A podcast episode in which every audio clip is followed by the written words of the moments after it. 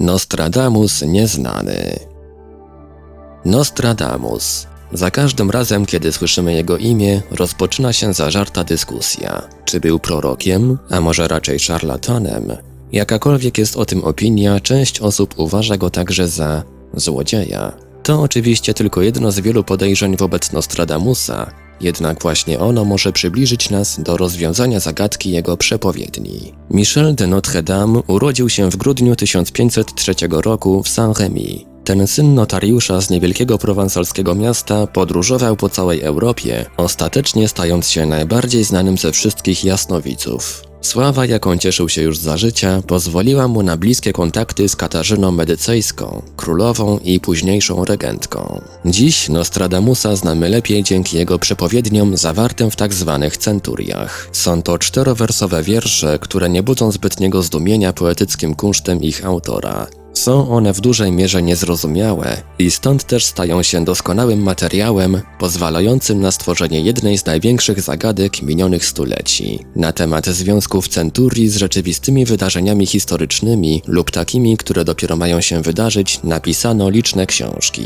Interesowali się nimi m.in. naziści, którzy używali ich do celów propagandowych. Zdolności Nostradamusa zainteresowały ludzi po raz kolejny po atakach z 11 września, kiedy to w internecie zaczął krążyć fałszywy wers przypisywany francuskiemu profecie, mający rzekomo odnosić się do tych zdarzeń. Jakiś czas temu pojawiły się jednak kolejne twierdzenia, zupełnie inne od tych z lat poprzednich. Sceptycy często podkreślają, że Nostradamus nie posiadał żadnych zdolności wizjonerskich. Niektórzy uważają nawet, iż przesiadywał on nocami samotnie w swym tajnym gabinecie, używając metod żyjącego w IV wieku neoplatońskiego filozofa Jamblicha. Wyglądało to w następujący sposób. Wizjoner nachylał się nad misą z wodą i wpatrywał się w nią aż do czasu, kiedy nie wyłoniły się z niej obrazy przyszłości. W Lyonie w 1547 roku ukazało się wydanie książki Jamblicha pod tytułem De Mysteris Egyptorum, którą Nostradamus z pewnością przeczytał.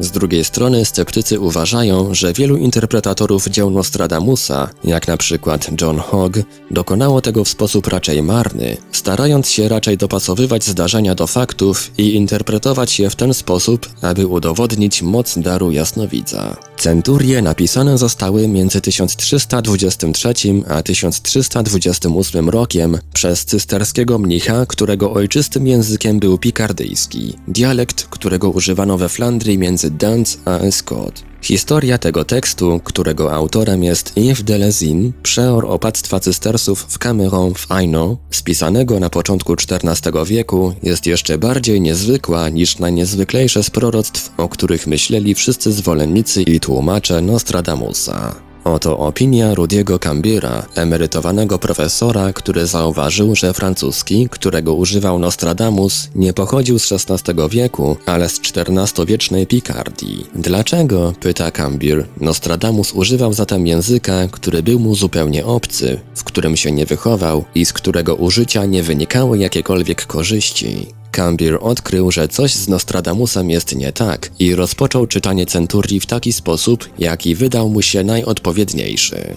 Wnioski, do jakich doszedł, są zaskakujące. Udało mu się zinterpretować dziwne słowa, które choć były uważane za XVI-wieczny język francuski, tak naprawdę stanowią XIV-wieczny pikardyjski.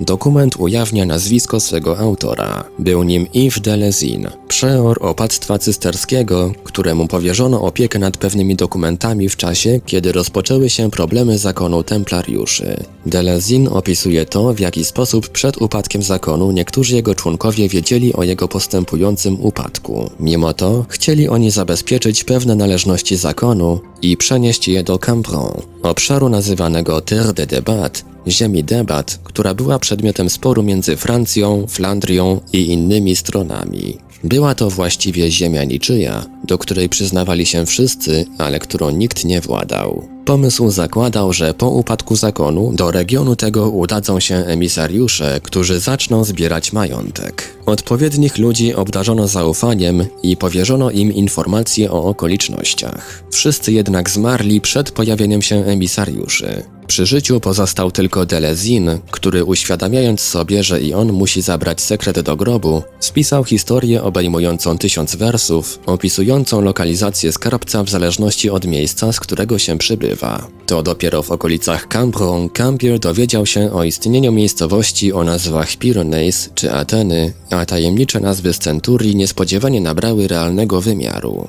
Jednak sensu nabrał nie tylko ten wers, ale i inne, które okazały się być nie proroctwem, a formą poetyckiego przewodnika. Campier połączył zatem w jedno odpowiedzi na dwa pytania. Jedno dotyczyło wielkiej zagadki Nostradamusa, zaś kolejne tego, czy templariusze przetrwali. W pewnym sensie można odnieść jednak wrażenie, że jedną tajemnicę próbuje się wyjaśnić drugą. Przetrwanie zakonu templariuszy stało się tematem wielu książek. Zadaniem tych rycerzy zakonników była obrona pielgrzymów w Ziemi Świętej. Z racji ich wzrastającej potęgi ekonomicznej doszło do wprowadzenia przez francuskiego króla aktu o aresztowaniu rycerzy z dnia 13 października 1307 roku. Po torturach wielu z nich przyznało się do zarzutów, co otwarło drogę do likwidacji instytucji, jaką był ich zakon. Jednak w październiku 2001 roku włoski historyk odkrył wciąż istniejący dokument mówiący o tym, że papiescy urzędnicy uznali templariuszy za niewinnych. Jednak to nie wystarczało ani głowie kościoła, ani królowi Francji. W XVIII i XIX wieku wraz z rozwojem wolnomolarstwa szkoccy oraz francuscy arystokraci zaczęli twierdzić, że weszli w posiadanie dowodów na to, że templariusze przetrwali krytyczny moment stali się czymś na podobieństwo podziemnego, ezoterycznego ruchu oporu. W XX wieku idea ta przybrała nowy wymiar. Powstał mit o zakonie Syjonu, który kontynuować miał wiarę, jeśli nie wiedzę, na temat potomków Jezusa i Marii Magdaleny, którzy nadal żyją i czekają na objęcie władzy nad zjednoczoną Europą. Doprowadziło to także do wielu fałszywych oświadczeń osób twierdzących, że są w posiadaniu odpowiednich dokumentów na ten temat, które pokazują nowe obszary tajemnicy templariuszy.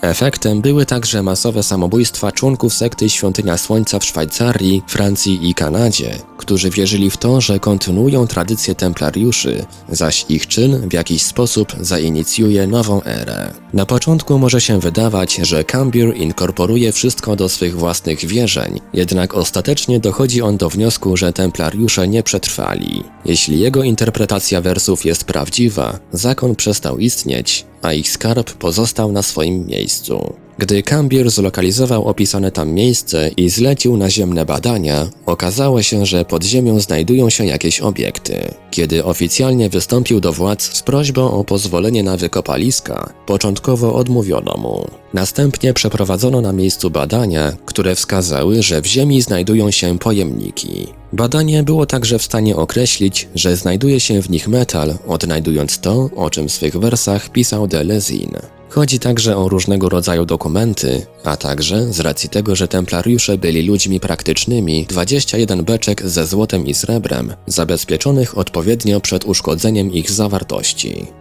Zatem dokumenty, które mogły mieć duże znaczenie dla templariuszy, być może nadal istnieją. Trzeba jednak do nich dotrzeć, lecz przedsięwzięcie to wymagać będzie wiele wysiłku, ze szczególną uwagą położoną na kontakt tych przedmiotów z powietrzem.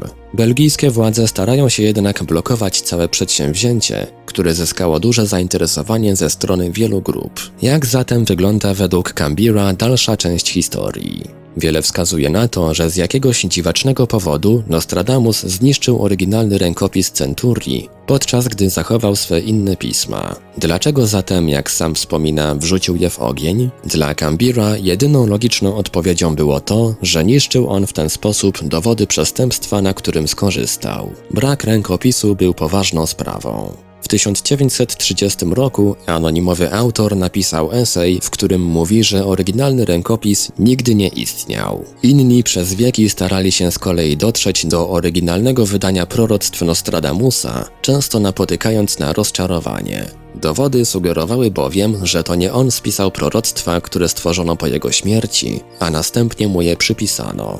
Współcześnie z kolei uważa się, że Nostradamus albo rzeczywiście napisał to, o czym mówił, albo też użył pozycji Scambier i opublikował to, co Delezin napisał dwa wieki wcześniej. Czy możliwe zatem, że Nostradamus był złodziejem? Młody Nostradamus doświadczył wielu problemów, tracąc rodzinę, jak i wsparcie Skanigera, szanowanego naukowca i swego przyjaciela. W wyniku tego podróżował po Europie przez 5 lat w latach 1540-1545. Mówiąc krótko, był to pięcioletni okres próżni, jaki niektórzy starają się wypełnić legendami o tym, jak Nostradamus klęczał przed mnichem franciszkańskim Felicem Peretti, który wiele lat później miał stać się papieżem. Mówi się nawet, że odbył on podróż do Egiptu czy Persji, gdzie zapoznano go z dawnymi tajemnicami. Nie ma dowodów na takie wojaże, choć bez wątpienia odwiedził on Lyon, Wiedeń, Walencję, Marsylię, En-Provence oraz Arles. Głównie jego podróże skupiały się na południowej Francji, choć zapuszczał się także dalej. Francuski pisarz Patrick Ferd uważa, że Nostradamus pozostał w Orval, gdzie znany był jako Solitar d'Orval. Jasnowic ów spisał kilka przepowiedni w 1542 roku.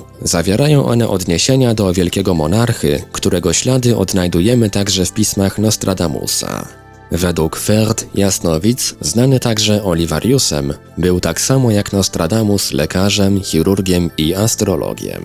Inni jednak uważają, że Solitar d'Orval to mityczna postać, która narodziła się w czasach napoleońskich. Jeszcze inni budują teorię mówiącą, że Nostradamus w czasie pobytu w Orwal spotkał się z sekretnymi naukami łączącymi się z mistycznym zakonem Syjonu.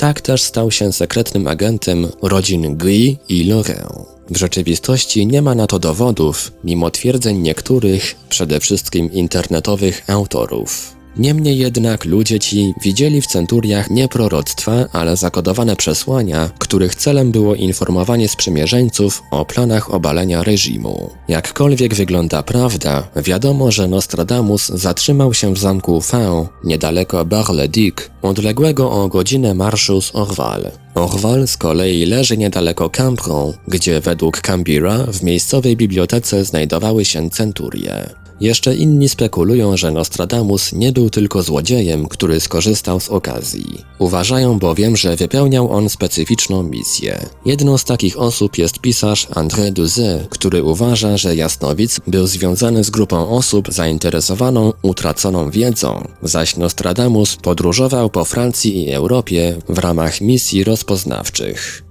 Jeśli to prawda, zatem Jasnowic nie docenił znaczenia centurii z Cambron, gdyż nie pokusił się, podobnie jak nikt przed nim, o wydobycie ich. Z tego co wiadomo, Nostradamus osiadł na stałe po okresie podróży. W 1547 roku ożenił się kolejny raz z Anne Ronsin, wdową z Salon de Provence. Uporał się on z demonami przeszłości i zaczął rodzinne życie pracując jako pisarz. Po sukcesie swych publikacji stało się jasne, że zapragnął czegoś więcej. Mówiąc krótko, Nostradamus dostrzegł rynkową dziurę i uznał, że publikacja Centurii byłaby niemałym sukcesem. Czy to właśnie w tym celu, pisząc w pośpiechu, stworzył nie mający większego sensu tekst? A może zdecydował się opublikować skradzione wersy z Cambron? Odpowiedź leży pogrzebana pod ziemią. Wiadomo, że niedaleko Cambron ukryto coś, co może zostać wydobyte tylko za zgodą władz Belgii. Tylko wtedy będzie można dowiedzieć się, czy to właśnie tam ukryto skarb templariuszy i czy Nostradamus rzeczywiście może zostać nazwany złodziejem. Autor Filip Coppens philipcoppens.com Opublikowano za zgodą autora na łamach portalu Infra www.infra.org.pl Czytał Ivelios